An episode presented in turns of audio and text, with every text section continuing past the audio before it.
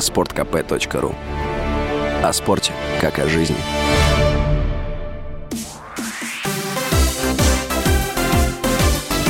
Новости спорта. Саблистка София Позднякова завоевала золото в личном турнире на чемпионате России по фехтованию. Он проходит на федеральной территории «Сириус» в Краснодарском крае. В финале 24-летняя Позднякова победила 36-летнюю Софью Великую со счетом 15-7. Для Великой это был первый турнир после Олимпиады в Токио, где она также в финале личного турнира уступила Поздняковой. Отметим, в чемпионате России по фехтованию также принимают участие 19 спортсменов из Белоруссии.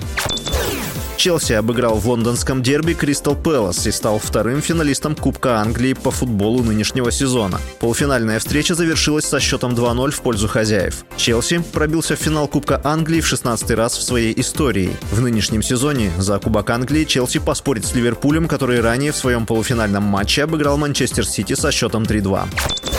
Нападающий Манчестер Юнайтед Криштиану Роналду получил более 1 миллиона долларов в качестве бонуса после хэт-трика в матче 33-го тура английской премьер-лиги против Норвича. Сумму назвала издание The Sun. По информации источника, бонусы были активированы в контракте футболиста после того, как он забил 21-й матч в составе Манчестер Юнайтед. Их сумма составила 979 тысяч долларов. К ним были прибавлены еще 130 тысяч за сам хэт-трик. Отмечается, что теперь Роналду будет получать 130 тысяч долларов за каждый гол гол в составе команды. Встреча между Манчестером и Норвичем прошла 16 апреля и завершилась со счетом 3-2 в пользу Манчестер Юнайтед. Роналду забил три мяча на 7, 32 и 76 минутах. С вами был Василий Воронин. Больше спортивных новостей читайте на сайте sportkp.ru Новости спорта.